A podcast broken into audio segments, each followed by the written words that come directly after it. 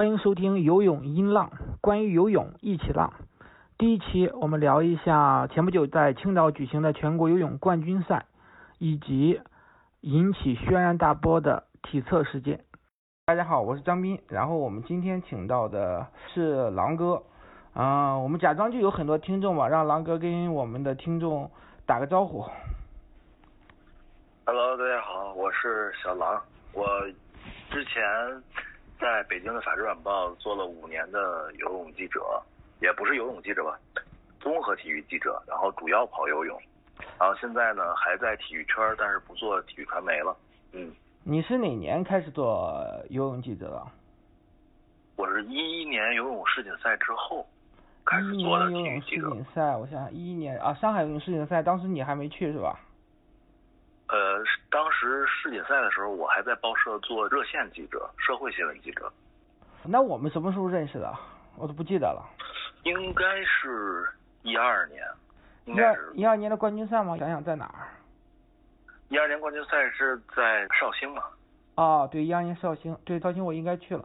你当时去了吗？那是你第一次跑游泳比赛吗？去了，去了呀，12年那最重要的比赛嘛，当年因为对对事关的奥运对，张琳那次就是呃，突然间成绩特别糟糕，对吧？对，年最最大的看点，我记得是男子这边有三个，一个就是孙杨，然后一个是张琳，一个是算是好运，因为当年好运算是横空出世有点。因为好运他是在好像自由泳长距离项目上都是第二嘛，那个时候对，仅次于完了以后他孙杨。仅次于孙杨嘛。嗯，他主要是之前一点儿没有这个冒冒头的迹象，然后那一年突然出来，嗯，对，他是他是刘海涛的弟子。那你做游泳记者做了多久？不不到五年，应该是不满五年，四年多，将近五年。你跑的最后一个呃游泳类的赛事是哪个比赛？那应该就是一五年的冠军赛了。一五年冠军赛，我都不记得在哪了，因为一五年的时候我应该也不在不再跑游泳这个项目了。一五年的冠军赛是在宝鸡，哦，在陕西啊。嗯，对。说话说回来，怎么因为这个有孙杨嘛？实话实说，嗯就是因为孙杨的存在，所以呃，体育媒体那几年对于游泳的关注度还是比较高的。然后呢，呃，全国各地的比赛，我们报社基本上都让我去了，基本上没有落下过哪个比赛。嗯。然后，但说实话，当时的纸媒已经处于这个下坡路的这个阶段了，好多比赛就是都不让去了，已经。但是因为有孙杨的存在，所以报社还是游游泳比赛都让去的，所以基本上每年的冠军赛我都去了。没错，插一句题外话，就是呃，狼哥当年效力的这个报纸现在已经没有了，对吧？大概是一一八一九年没的，可能是一八或者一九，我也记不清了。对，因为好多我们当年一起呃供职的那些媒体，好多都已经消失了。我我上周在燕郊看到呃《京华时报》一个快递的一个快递车，当时还挺感慨，说不知道他们那个京华叫什么呃到家嘛，京华一家的，反正就是一个物流的一个快递车，这个报纸也没有了。因为在一五年的时候，其实纸纸媒的这个颓势就比较明显了。然后我因为比较年轻，嗯 我觉得就是你不可能等到这个报纸彻底没了再去转型，所以我当年下半年就离开了报社。哦，那你做游泳记者差不多五年时间，也是呃孙杨整个职业生涯可能是最低最巅峰的一段时间吧。呃，怎么样？就是你你你觉得你的游泳记者这个经历当中比较难忘的一些事情，现在可能还经常想起来的一些，会有哪些事情？嗯，其实还是挺多的，嗯，因为有孙杨的存在，这个所有比赛都是热点。然后呢，他又是这个除了成绩之外，又有各种场外的花絮和看点的一个运动员。嗯，但是我个人记忆最深刻的就是是一五年的宝鸡。嗯呃两个原因吧，一个原因是因为那是我作为呃记者生涯的最后一个游泳比赛，嗯然后另一个原因呢，是因为在当时在宝鸡跟宝鸡的警方发生了一些冲突。哦，这个可以讲一讲，因为呃我那个时候也呃不在现场，所以不是很了解当时的一些情况了。就是怎么说呢？国内的比赛很多，它的流程啊，它的区域的这个动线设计都是很不合理的，然后管理的也不是很严格。然后按理说，呃，运动员的区域是不允许任何媒体和粉丝去可以进入的。嗯，但是呢，因为当时孙杨的人气已经非常高了，他在赛后呢，就是在游泳馆比赛的这个比赛呃比赛比赛场地内部的一个区域接见了他的粉丝，搞了一个小型的吧线下粉丝见面会。嗯然后呢，嗯，理论上这个区域是粉丝不允许进入的，啊，明白。但是呢，呃，组委会、呃，当地的安保、嗯警方都是给协调的这块区域，让粉丝进，嗯。那就是明着违明着违规了嘛，实际上就是。的。那我作为媒体来说的话，呃，我当时不是想去报负面说啊孙杨孙杨粉丝呃违规，我是想说他是见面会，他也是一个新闻嘛，那既然嗯。粉丝可以进，那我作为媒体是不是也就进去了？嗯但是呢，当时的这个孙杨也好，包括组委会也好，不不希望有媒体在，认为这是一个纯粹的可能是线下的一个一个粉丝的活动，嗯然后就把我请出去了。然后我不大愿意嘛，我就说那你粉丝违规进来了，我媒体为什么就不能进？我如果出去的话，那为什么粉丝可以在比赛场馆内？对，逻辑没问然后题。对啊，然后他们的警方，小地方的警方，说实话，嗯宝鸡我不知道算二线城市还是算三线城市。应该算三线当然了。肯定是，对，稍微跟北京、北上广这种城市比，它算小城市。嗯它的这个警方就是非常的强硬，就是不给你这个辩解的空间，就是我说让你出去你就出去，嗯，只要你说一个不字，那就动用武力，反正就是最后我就是被人扭着扭着出去的。嗯就其实这种情况特别普遍，在小地方办赛很普遍，不仅是说涉及到警方呀、安保呀，好多一些保安什么之类的，你都你都你都搞不定的。然后呢，场外不是有很多孙杨的粉丝吗？嗯其实他们也不太清楚是怎么回事，但可能听了个大概吧，嗯知道这是个记者，然后在外面也起哄，哦然后反正我就很不爽，然后跟跟警方一直在呛呛，最后是被人劝走的。当时是那个北京体育广播的哥们儿也在，他就劝我说，哦曹老师人人对，呃，不是曹老师，不是曹老师是他们下边小孩儿 OK 啊，说这个人生地不熟的没必要，对吧？嗯这么一条新闻不抢就不抢了，嗯，也不是什么大新闻。是然后我们两个就走了，所以因为这个插曲，所以我确实对我来说记忆特别深刻。嗯，当年其实呃，正是因为有了孙杨，还有后边宁泽涛，才有了所谓的游泳粉丝吧。在我们最开始跑游泳这个项目的时候，实际上是没有什么粉丝，也没有什么观众的。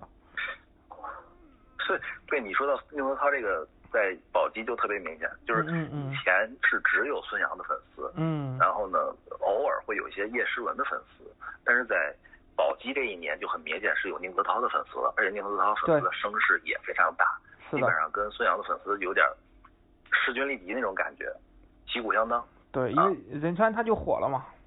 一四年年底的时候，他就宁泽涛就已经火了。但宁泽涛彻底火还是世锦赛，对对，那肯定世锦赛是在就宝鸡这个比赛之后嘛，之前我记得是不能应该是之前吧。冠军赛肯定是在冠军赛是世锦赛选拔赛嘛，冠军赛肯定是在世锦赛之前的，啊除非是除非是除非是全国锦标赛。一般来讲是上半年是一个冠军赛，下半年一个全国锦标赛嘛。全国锦标赛，但是好多对好多明星都不会比了。锦标赛就是相对弱一点，对每年九月份。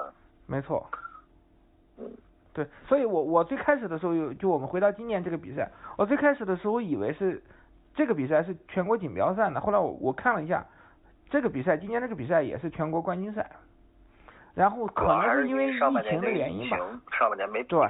对对对，本身是是好像是五月初的时候这个比赛就是在青岛比，然后是可能挪到了，呃挪到了十月份，九月底十月这个周期。那么这次比赛就是可能是我觉得有史以来受关注度最高的全国性的游泳比赛，就因为体测这个事情，那我们就切入到正题吧，聊聊这次体测的事情。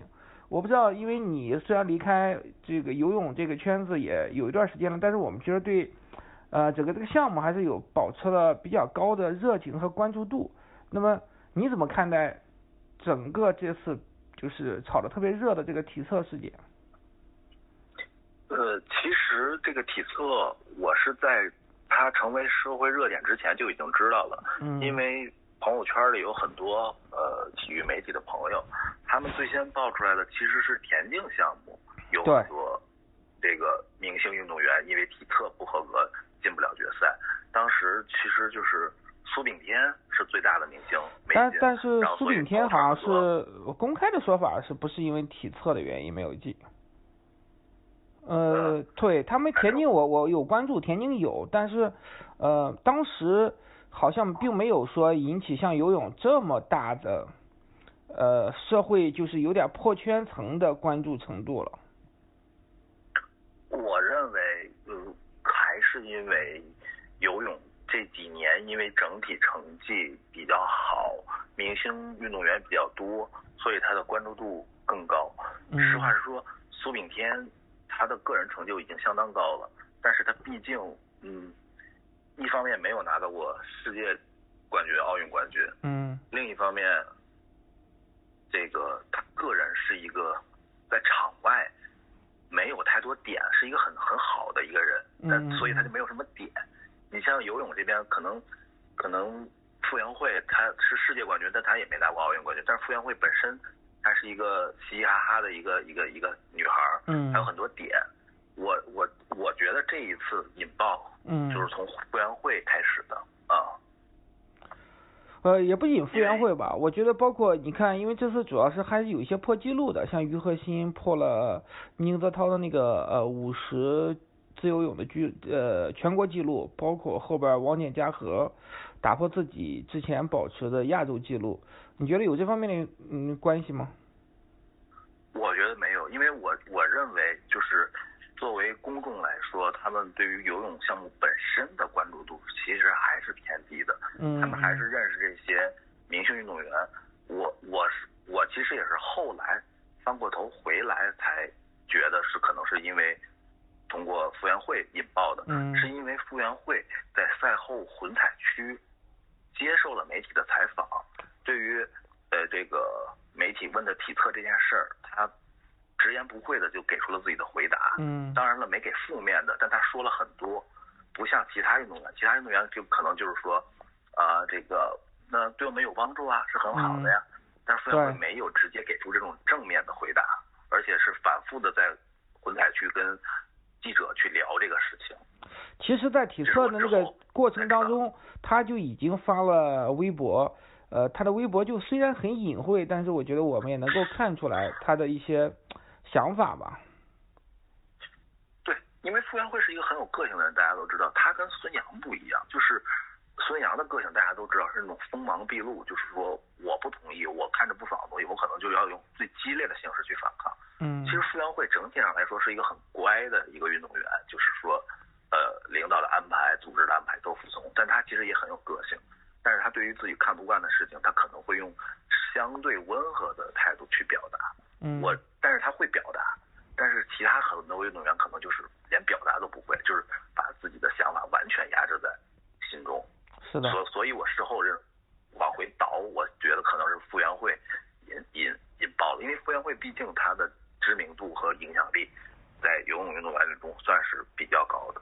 没错，包括后边王翦嘉禾接受采访的时候那种，呃，怎么讲，有点儿呃带着王之蔑视似的那种表情，觉得也是也也推波助澜的作用吧。嗯，而且我是事后听说。呃，游泳队内部对傅园慧下了封口令。哦，就是还是怕他在由此更多说一些东西。是从他这引爆的，要不为什么对他？嗯，有道理。但其实这个事情也，我觉得也是一个累积的过程。包括其实，在田径是呃全国锦标赛之后，包括让他们那个象棋选手去体测，这个事情当时已经会让很多人会觉得有点匪夷所思了。再加上到到对对对，再到游泳这边的同时，又有体操的，又有这个呃很多项目，就是接连会因为体测出现了一些呃让人啼笑皆非的新闻。嗯，其实我看了嗯六神磊磊的一篇文章，他不是体育记者了，嗯，但是他是纯粹的分析，我认为有也有一定道理，他是觉得游泳这个项目。游泳队、游泳管理中心对于这个体测的执行力度是最强的，就是绝对按照总局的要求去执行，一点不打折扣。所以呢，这个造成的负面也就最大。我认为有一定道理，但是你说的肯定也有道理，就是很多项目集中在九九月份比赛，然后所以这个一点点点累积。对，但那么我们要回到一个核心的问题，就是你觉得像他们，包括傅园慧，包括王简嘉禾、叶诗文，还有于鹤新，都在至少是在个别项目上没有进到决赛，因为体测的原因。那么他们体能是真的不好吗？那么如果真的不好，是怎么可能去就是打破呃全国纪录、亚洲纪录的呢？这个体能这个东西是一个很。很复杂的概念，并不是说我们大家想象的这个很简单的一个概念。因为我现在会接触一些国外的呃运动表现专家或者叫运动表现教练，他们通过他们，我我我逐渐了解到，就是体能是一个很复杂的概念。啊，你像傅园慧，他主要是游短距离项目的，对吧？对。那么他他的体能储备和孙杨这种游长距离的。那是完全不一样的。那肯定的。虽然都是游泳项目，嗯嗯，游泳项目的体能储备跟田径项目又完全不一样。对。这块呢，我可以多说一点，就是因为我当时还跑现代五项这个项目。嗯。现代五项这个项目呢，因为是个冷门项目，所以他的运动员的选材都是从其他的游泳啊之类的。对。淘汰的。射击。来来选，对，然后。他们就比较喜欢选游泳项目，这个淘汰下来的运动员，因为很多运动员的游泳是短板，所以他们喜欢选游泳运动员。哦。可可是呢，他我就我听他们的教练就说，游泳运动员有个最大的问题是什么？他跑不了步，因为他的腿是软的。嗯。他跑步田径的项目的提升会非常困难。哦。啊。明白。就是。游游泳运动员去转现代五项，OK，游泳是他的长项，没问题。他在游泳这块会落别人很多，但是他跑步是不行的。他的这个这个跑射连项是他的弱项，因为他腿是软的，怎么练跟从小练田径的也是不一样。对。啊。所以从这个我我以前的一个积累，我觉得就可以侧面证明，就是说你游泳运动员的体能储备和和和田径运动员那是肯定完全不一样。是的。所以这次其实最大的焦点也是集中在说让游泳运动员去跑三千米这个项目上。对呀，你比如说，你觉得让马拉松运动员去踢足球就一定能有一个好的体能吗？未必，因为足球是一个反复的冲刺的，它不是像田径这种跑马拉松以一个节奏。呃，当然了，马拉松也不是一个节奏，它也会变速，但是跟足球的这种冲刺是不一样的。对所以说你让马拉松运动员去踢职业足球的话，他的体能表现在场上未必会比，不是未必，肯定不如职业足球运动员更好。那是肯定的。所以我我之前的观点，我一直就强调说，体能这个东西，我们都知道，它对于竞技体育来说一定是重要的，但是你要因人而异，因项目而异，因甚至是说。个体不同的年龄阶段的对体能的要求都是不一样的，你不可能要求一个十八岁的游泳运动员和一个二十六岁的游泳运动员，他他即便是同一个项目，即便是同一个人，他在这个不同的年龄阶段，他可能对体能的要求都是不一样的。没错呀，要不然孙杨为什么逐渐往中短距离转型呢？他游不动一千五了。对。这个他他跟小孩没法比，所以你能要求说孙杨你也游一千五，所以你的。跑步的成绩要跟十六七岁的小小小游泳运动员一样吗？这肯定不合理。是的，所以我后来看到了嗯，你说，嗯，那天我在想一个问题，就是说，因为孙杨现在不能比了嘛，嗯呃，我那天在想，如果孙杨能比这个比赛，那肯定新闻就更多了。就像我刚才说的，因为孙杨是那种很激烈的性格，嗯，对吧？对，虽然他的体能一直算好，但我相信如果让他去跑三千米，也不见得能过关。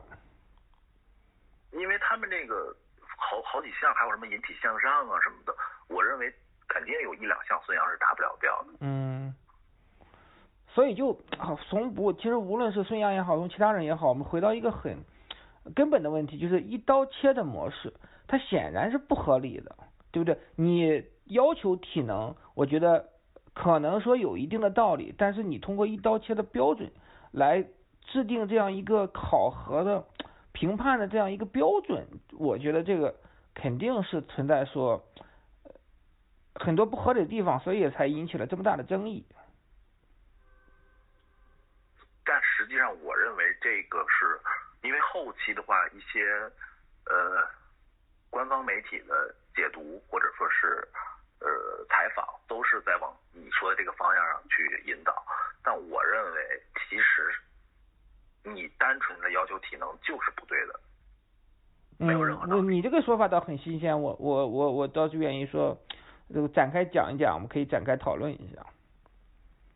因为体能训练是你这个一个项目、一个运动员、一个教练员必须的。没有人嗯说职业运动员会不练体能，对吧？对这是怎么练？他这个是你日常的正常的一个训练的一部分，不需要你单独拿出来强化。OK，你现在单独拿出来强化体能，那你是不是过两天要单独拿强调技术？嗯你再是不是过两天我要学习这个个人道德标准，达不到标准，你不能进国家队，对吧？那就没有意义了。这都是的正常日常的训练管理的一个正常的一个部分。你为什么要单独拿出来对作为一个？你不应该作为一个或者一个运动队，对，他的体能出现了问题，影响了他的成绩，那就是这个运动员和这个教练本身的问题。那你去换掉这个教练也好，或者淘汰这个运动员也好，就 OK 了。你没有必要把它单独成一个标准去卡所有人。没错。其实我我同意你这个说法，就是呃体能这个东西肯定是运动员作为一个，虽然不能说是个职业运动员啊，我们说职业可能范围太窄了，专业运动员，你对于对你对于你自己的体能你是有很清楚的判断的。如果说你体能不好，那你一定要去补体能这个短板。你可以说我聘请体能教练也好，或者说我给队里反馈，或者我拿出更多的时间来练体能。那如果你说这个体能，这个运动员的体能非常的好，那你就不应该说我再拿出更多的精力来强化这一块了。我的体能一直是我的优势，我可能说我我应该拿出更多的精力去雕琢我的技术啊等等。所以就是以一种这种叫怎么讲，呃，大就是大一统式的这种去推广、去鼓励，说说我们要要全面强化、侧重体能。这个我同意你的观点，这个也是不合理的。所以我认为，其实官方的一些媒体后后期的一些文章，其实是在看起来是质疑总局，但其实也是在给他减压。最起码是小骂大帮忙，说练体能本身是没错的，可能方式方法有问题。当然，我不认同这种说法。其实嗯，这些运动员和教练员都是全国最顶尖的，对吧？对，他们难道不知道什么重要，什么不重要，该练什么不练什么最好的例子就是邹市明。邹市明在他呃去打职业拳击的时候，因为他的年龄偏大了，另外因为奥运拳击和职业拳击的区别，导致他的体能是短板。那么你看他当时重点练的就是体能，因为他体能是支撑不到他打那么多回合的，嗯，对吧？没错他，就一直在练体能，一直在听，不用你说有一个人出来说，比如说是赛事组主办方嗯说，那个你周周世明得练体能，你体能不达标，我不让你参加这个比赛，因为你不合格，不需要，人家是嗯靠这个吃饭的，人家要拿冠军，人家知道我体能不好，他就会去练了，就这么简单。对，包括其实这个呃我们再延展一下，包括其实后期主流媒体在强调体能的重要性，我觉得也是在偷换概念。它实际上是呃在就是说你你讲一个常识嘛，体能很重要，这是一个常识。你在强调这个常识的同时，那么你就为呃这一次的这种体能测试，或者是说我们叫大搞大练体能这样一个风潮，找了一个合理的借口。那么其实是也是为了呃为怎么讲后边这个你的体测这些标准的东西去做一个洗白。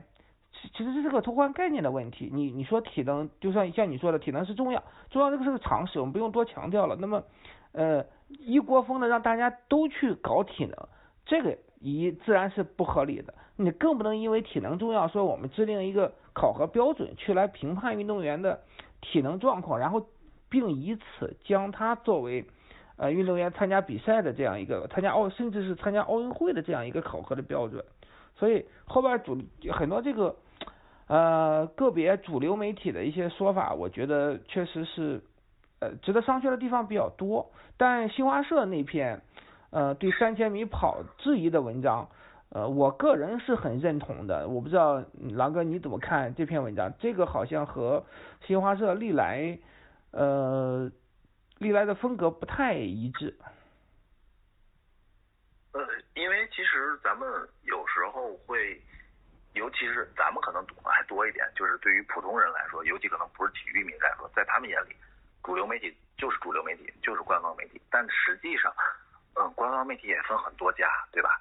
呃，新华社、人民日报，包括体育总局有自己的发声的系统，中国体育报。没错。其实他们的立场也不是完全一致的，尤其是呃，在这种。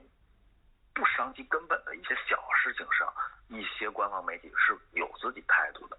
嗯，比如说这个《人民日报》，《人民日报》在对最近的中超联赛的一些争议判罚，也是做了很多比较尖刻的批评的文章和一些深度的采访。对，我看到。也没有说就就站在这个足协、中超公司这个这一边。对，没错。所以说，其实这个我我觉得我我对你讲，其实新华社，我觉得因为新华社特别大，它这个跑不同条件的这个这个这个这个记者也非常多，有时候呢也是很难说统一打招呼就能一下子把所有人都给覆盖掉，就是说大家统一不能写那个，因为这个事儿也没有到那么高，对吧？说说大家就都不能写，因为当年我记得。孙杨的兴奋剂阳性这件事，最先爆出来的也是新华社。嗯，当时是一个新华社不是跑体育的记者，最起码不是跑游泳的一个记者爆出来的。对我，但是呃，你说的这个肯定有道理。那我我想表达的是什么呢？说就说这个事情实际上已经到了呃有点天怒人怨的地步吧。即便是可能平时更温和，或者是说。对于官方态度更友好的这种国家级的大媒体，他们其实都已经站在了这种对立面的这个角度，可能是说已经整个这个事情发酵到呃一种超出了我们想象的这样一个范畴。我觉得也有可能是涉及到更高层面的人在关注这个事情，也只是一种分析啊。有这种可能性，肯定的，这个是肯定的。那么，尤其是我们回到说，呃，十月十号，呃，总局副局长李建明接受人民日报的采访的时候，这个表态，就说他强调了一点，就是体测不会成为奥运选拔的一个标准。那么，这是不是意味着体测这个事情，在他们系统内部已经被抛弃了？我认为不完全是这样。那你怎么看这个这个表态呢？嗯，其实，在这个体测的事情刚出来的时候，我现在的同事啊，因为他们不太懂这个游泳和综合体育，就问我说：“这个体测不达标，真的就不让去奥运会吗？”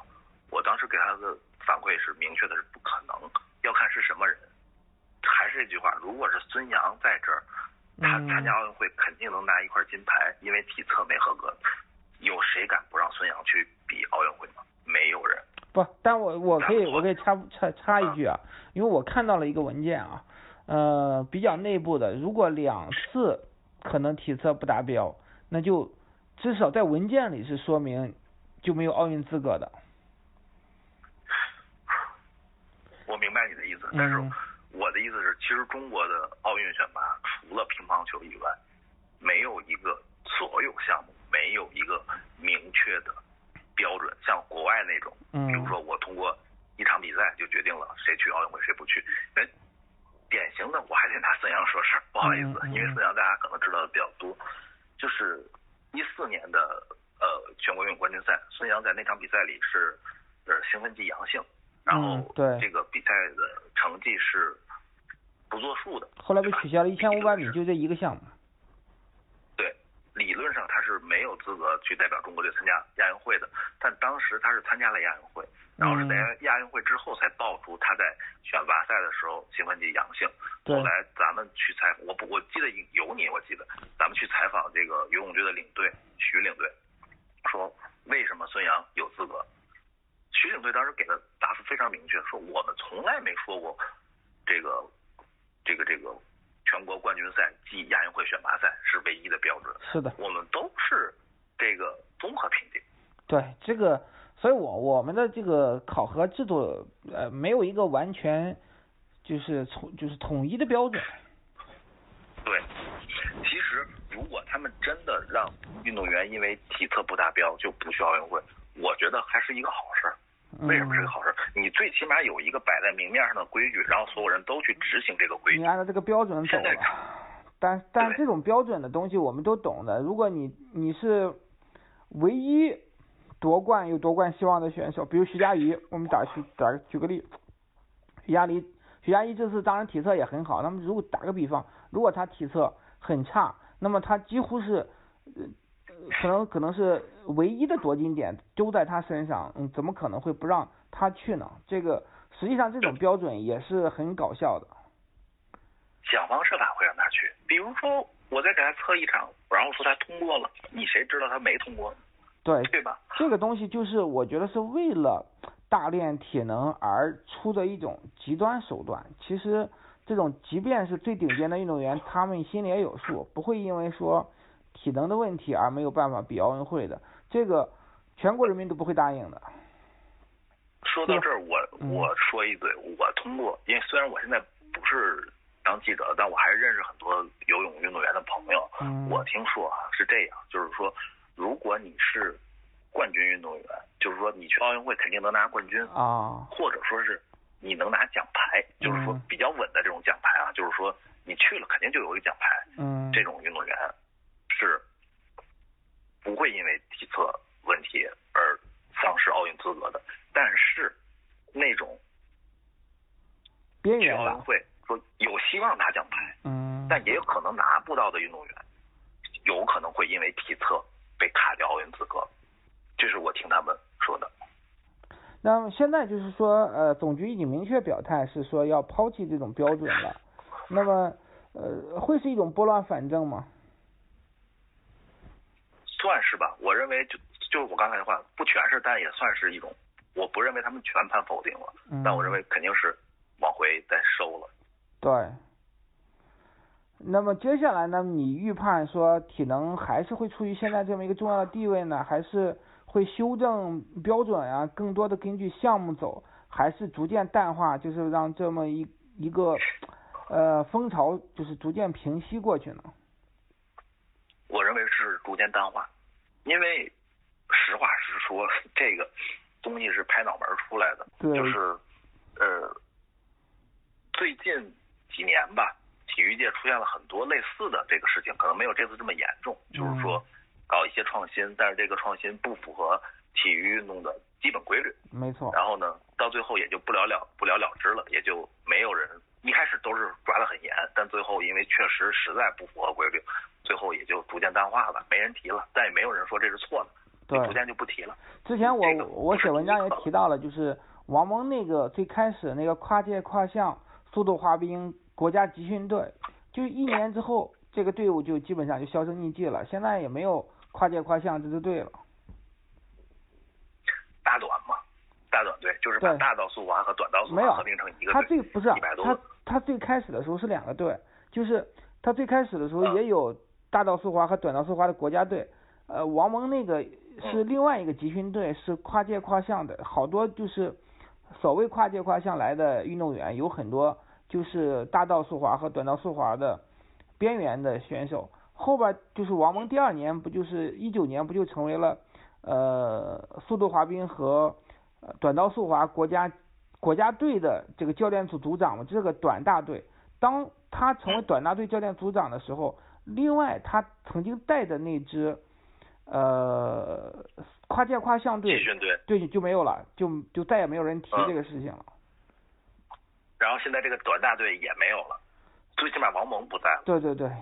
这就是题外话了，我们不在我们不在这过多展开了。所以就是说，很多类似的事情最后就是不了了之了。没错。希望这个事情不了了之吧。我觉得可能对于呃所有的运动员来说是一种解脱。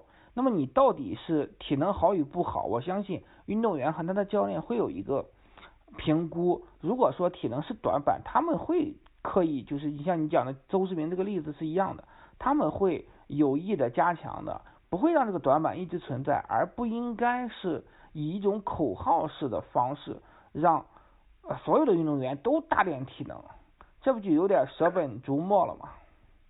对，但其实我最担心的就是没有完全不了了之，然后最受影响的就是我刚才说那个有有机会冲击一下铜牌的运动员，可能最后失去了奥运资格。这个事情就太可惜了，如果出现，那对于这些运动员来说就太残忍了。这个可能就是他们，因为今年奥运会延期了嘛，就很多运动员实际上他的整个的备战都受到影响。这可能东京奥运会可能是他们职业生涯唯一的一次参加奥运会的机会。那么如果因为这些不够合理的因素影响到了他们的呃运动生涯、运动成就，这是一个非常呃怎么讲？它它是一个不可逆、不可挽回的一个损失。对，所以我就说，中国体育还是需要放在明面上的标准，谁去谁不去，到底是什么标准？然后最后给大家一个信服。没错，我们希望说能够中国体育往更好的这方向发展吧。那么关于体测这这一趴，我们就呃先聊到这儿，聊一下这次全国游泳冠军赛的呃成绩吧，打破了一个世界纪录。嗯嗯，就是男女混合四乘一接力，那么这个成绩你觉得惊讶吗？嗯，实话实说，我对这个项目关注度并不是那么高，但是对于这个成绩，我就是打破世界纪录这个成绩本身啊，我不是很惊讶。嗯。因为，嗯，是这样，这个我没记错的话，这个项目是东京奥运会新加入的项目，对对对，新增的项目。不是。不是一个奥运项目。对他之前也就是在最近世锦赛上开始有了这个项目。但是最早有这个项目，你知道是在哪儿吗？我记得特别清楚，是在这个喀山吧？青奥会上。啊，青奥会。不是在青奥。青奥会我就不太了解了。南京。一四年在南京举行的青奥会。嗯。对。当时呢，我是去了，然后。呃，我就发现一个一个点，就是说，虽然是个青奥会项目，不是世锦赛，当时还不是世锦赛和奥运会项目，但是中国队对这个项目的关注度，嗯，要远高于其他队，因为当时可能其他国家队他不会长期的说把男女运动员放在一块儿去练这个接力，因为接力其实这个接棒这一项还是很关键的，但中国队就花了很多时间在这儿去练这个，啊，所以我说我对他们。这次打破世界纪录不是很惊讶，因为就是还是别的国家还没有那么重视这个项目呢，但是我们一直在练，一直在练。对，但是呃，我觉得这个记录的一个问题是，实际上这个比赛它不够多，所以说他这个世界纪录相对来说更容易打破一些。对，没错，因为就像刚才咱们说的，他他成为这个世锦赛项目、奥运会项目都是最近的事儿。对。那么。呃，因为就是从嗯个人项目来讲，徐嘉余在一百仰现在已经是世界最好的这个选手了。那么呃，我们现在张雨霏这次一百蝶游的非常好。那么自由泳是杨俊轩，但是在我的印象当中啊，欧美大多数是男子选手来游最后的一百字。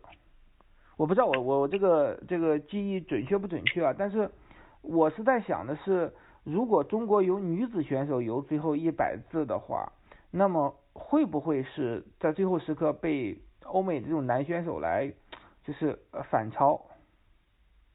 有这种可能性，就要看他队友在前前三棒给他创造的优势到底有多大了。我多说一点啊，就是因为这个男女四乘一的混合接力是。不规定说哪一棒必须男选手，哪一棒必须女选手，是由队伍自己决定。所以这个项目的观赏性其实是特别高的，就是你不到最后一刻你不知道谁是冠军，因为可能你之前两棒三棒领先很多，但是你最后一棒是女运动员，就像你说的，然后最后人家一棒是男运动员给你超回来了。所以这这个项目的观赏性，我当时在青奥会的时候看，我就觉得哇太有意思了，真的是游泳比赛里少有的那种激动人心的项目。没错。但是如果呃，你比如说你在前面更多的用女选手的话，还有一个问题就是有可能女选手她会被男选手前面带的浪，就是就是影响，也也有可能，就是说如果是中国目前肯定是一百字没有特别好的男子选手嘛，这个是因为宁泽涛退了之后没有办法。那么呃，杨俊轩现在在一百短距离方面还可以。那么，如他让他来游这个最后的自由泳这个项目，嗯，可能有优势，但也可能有劣势，所以所以现在说不好。我我觉得队伍在选人的时候，可能主要还是选说是自己的优势项目，那肯定的。呃运动员，而不把这个性别放在第二位。我觉得没错，没错，肯定是你像现在来讲，就是呃蝶泳这个方面。那么男子蝶泳没有特别好的吧？李朱豪也就是世界可能前八这样一个水平。那么张雨霏目前这个成绩上已经是呃比较顶尖的了，至少他这次游出来的是个比较顶尖的成绩。他更多的还是有点儿，我觉得呃张雨霏更多的是两百蝶吧，他这次也没有游两百，可能会把重心往一百来来放。那么蛙泳两百蝶，女子两百蝶是算是咱们一个传统优势项目。对，但是我觉得，尤其是选手在女选手在年龄增长了以后啊，可能游两百蝶有点游不太动了。对。那么两百蝶太累了。对，以前一直蛙泳一直是比较弱项，因为中国选手在罗雪娟退役之后，实际上无论是男选手，无论女选手，在蛙泳方面普遍没有特别好的。那现在颜子贝这个，呃，我不知道你有多有没有特别关注，似乎还不错。就是目前来讲，这四棒，就是我比较担心的，实际上还是杨俊轩，因为呃，我们都比较清楚，就是中国的女子自由泳，无论是一百还是两百，它的更新换代是非常快的。就是你不确定说杨俊轩今年游的成绩还不错，到明年奥运会的时候，是否还能游的？呃，一样不错，所以那么没错，对，就是我在想的是，一百字这块会不会有可能是在男女这边在切换，但似乎也也很难，因为男选手现在呃一百于核心应该是最好的，也就是四十八秒五左右的成绩吧，可能呃呃还是有些难度的。其实女子这边就像你说的这个一百字的这个。更新换代比较快。说实话，杨俊轩这个选手我之前不太认识。嗯。我在我记忆里，新生代的这个女子短距离的自由泳是一个江苏队的一个女孩吧，比较壮的一个女孩，叫什么我忘了。前两年一直是他，但是这两年好像有有一些销声匿迹了。对他这个调这个更新换代是特别快，尤其这几年我们关注的对这种这些项目的关注度没有没那么高了。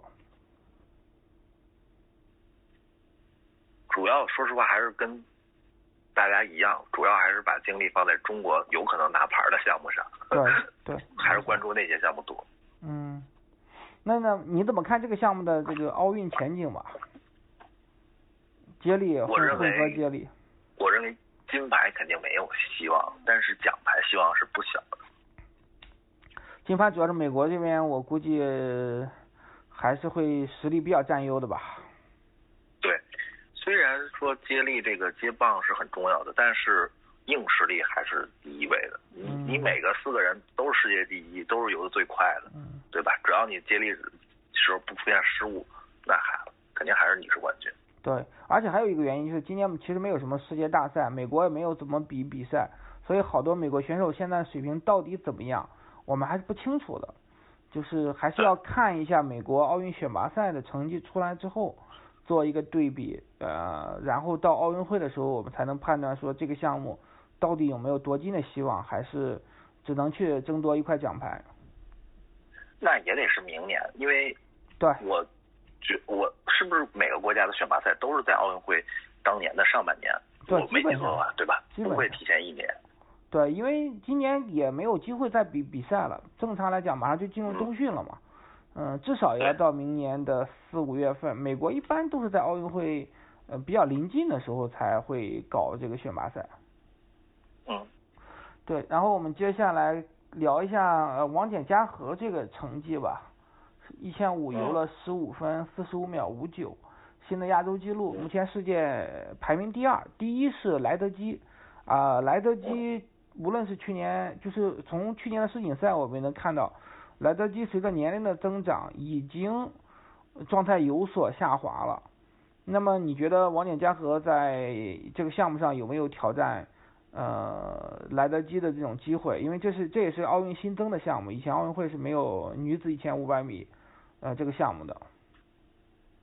嗯，其实这个跟你刚才说的一样，还是要看一下美国选手他们最后选拔的成绩，因为。我我一直的一个观点啊，就是游泳游游泳运动的一个规律，就是说长长距离项目的这个成绩，短时间内是不会有太大波动的。嗯，对。比如说你你今年上半年游了一个成绩，那只要你没有伤病，你下半年游出这个成绩左右的成绩是很容易的一件事情。但短距离就不是，短距离可能你这个月游出来，你下个月就游不出来。嗯。所以说还是要看一下明年来得及，就是说或者是来得及。在奥运会前最后一次成绩，他到底游到什么程度，就能判断出王王翦嘉禾有没有机会去冲击这块金牌。没错，但是我觉得对于王翦嘉禾来说，一个利好是，呃，来得及随着他年龄增长呢，他在呃越长距离上的统治力是是下降是越明显的，他可能在四百，在八百方面会会更强势一些，那么一千五也有可能会成为他战略放弃的一个项目，因为。按照惯例来讲，他肯定还是要游四乘二接力啊之类的这些项目啊，二百他也会游，那么很有可能就是这个项目在明年奥运会的时候，他有可能会战略放弃。如果他身体状态下滑，或者是能力下降明显，或者是战略放弃的话，那么王翦在这个项目上，我觉得也还是有冲击呃金牌的机会。没错，因为。以前的奥运会游泳项目对于男女选手来说是非常好抉择的，男子没有八百，女子没有一千五。现在是男子和女子都有八百、一千五了。没错。那这些运动员他是怎么抉择是很重要的，因为还都有预赛，对吧？你减奖减太多的话，对于你的体能势必是有影响的。哪怕说你体能测试达标了，没错。如果参加项目多也没用。对，但是必须有战略的抉择。但是有还有一个因素要考虑，因为这是个新增的项目，对于莱德基来讲，就是真正意义上的大满贯，他可能就只缺这一个奥运项目的金牌。对，所以要看他明年的一个一个一个实力以及他的一个抉择，这个大家谁谁也说不清。其实，在孙杨在孙杨被禁赛之前啊，虽然咱们比较关注游泳的人都知道，他没有可能在一千五上。在有什么突破了在奥运会上，但问题是当时国内的讨论还都是在奥运会上孙杨如何做这个抉择，一千五、八百、四百、二百，对他其实他其实他其实更看重八百吧，因为对，因为他没有八百这个金牌嘛，奥运金牌，但实际上他八百他也没有太多竞争力了，就他现在竞争力主要集中在两百、四百上，嗯，现在也不需要做这个这个选择题了，不需要再为此费心了。但就像你说，这个项目的选择题来得及，确实也要面对。对。就看他怎么抉择。没错，然后还有一个问题就是要看王翦是水平能否维持，甚至能否再涨成绩。如果他的状态也下滑了，呃，这个也不好讲，因为在王简之前，李冰洁在，我记得是在喀山世锦赛吧，也游的特别的特别好，呃，当时也是直逼莱德基啊，在四百、八百、一千五这些项目上，但是他很快的，随着他的教练出了一些事情，就他的教练以前，他的教练也是刘海涛嘛，刘海涛嘛，对，所以他现在的就是已经很难再具有这种竞争力了。短短一年的时间，他其实也就是短短一年的时间吧，就下滑比较明显。那么其实我刘海涛带的运动员都是这样，就是出成绩比较快，然后状态波动比较大，成绩退步的也比较快。对，对。为什么呢？大家谁也不知道。所以我们还是会，我就是也会对王简嘉禾有一些担心吧，也害怕他就是说成绩有会有比较大的波动。而且中国游泳历来是女运动员的波动比男运动员大。对，像莱德基这么稳定的女运动员，在中国游泳太少见了，太少见了。是的，基本上就是可能中国女运动员能够在一到两年时间内维持这个项目的统治力，就已经算非常出色了。对，因为游泳它是一个早早出成绩早。也早衰的一个项目，对，没错。越年轻的小孩他越有优势。对，然后我们最后一个问题就是说，你怎么看中国游泳在东京奥运会的前景吧？或者是你觉得哪些项目能夺冠呀？能拿几块金牌这样？那其实咱们刚才已经说的差不多了，最多最多也就是两两金，对吧？你丧失了孙杨这个夺金点，那只剩下王简，呃，徐嘉余，徐嘉余。张雨霏，对吧？这三个又都是短距离项目，充满巨大的偶然性。嗯，我认为就是零到二之间，可能一的概率比较大。就是那你觉得徐徐嘉余的这个一百仰会不会是比较稳的呢？因为他其实这连续两届世锦赛也是很难有对手能够挑战他的地位。我认为不稳。嗯，首先就是短距离游泳项目，没有任何人。具备绝对的统治力，谁也没有绝对的统治力，这是一个。二一个就是说，这奥运会延期其实带来的不确定性特别大，因为游泳项目是一个突然之间就能冒出来一个小孩的一个项目，就像咱们刚才说的，他是一个出成绩很早，可能十五岁没出成绩，但他十六岁就出成绩了。没错。原本如果今年奥运会如期举行的话，可能对对于徐嘉余来说，这个竞争对手的变数是很小的。但是你到二一年拖了一整年。有没有可能再蹦出一个欧美的小孩？谁也说不好。对。哎呀，所以整个来讲也不是特别乐观。你即便是大练体能，我觉得帮助不大。包括我，我之前看呃泳协主席周继红那个采访，就说说于鹤新，呃，他现在确实只能说进半决赛这样实力。你让他去争金夺银。这个不现实，你让他就是二十四小时练体能，他也他也不可能达到那样的成绩。这个东西是天赋决定的。嗯。啊，这个没办法，中国游泳这么多年以来，说实话，就是靠孙杨，就是靠孙杨一个人，是在孙杨打底的基础上，其他人偶尔的闪光。嗯。现在这个最稳的点没了。就我看最近好像又出了关于他那个诉讼的一些事情，回头找个机会我们可以专门的来聊聊一下孙杨这个事件吧。嗯，也没有完全展开过，虽然我们都很关注。呃，可能说结合他呃诉讼的一些最新的进展，我们可以做一些展开的讨论吧。今天我们基本上聊的差不多了，感谢狼哥作为我们第一期的。嘉宾来做客，跟我们聊了这么多，然后我们假装有很多的游游泳粉丝会听到吧，然后，对，希望未来能有很多人能能听到这个节目。我觉得我们更多的是以前我们这些游泳的记者们，对于游泳这个项目还是有的怀有极大的热情，还是说愿意更多的去关注。感谢狼哥，感谢狼哥的分享。好，谢谢斌总，也希望能有机会多跟斌总在节目里聊一聊，聊得很开心。OK，好，拜拜。嗯，好，拜拜。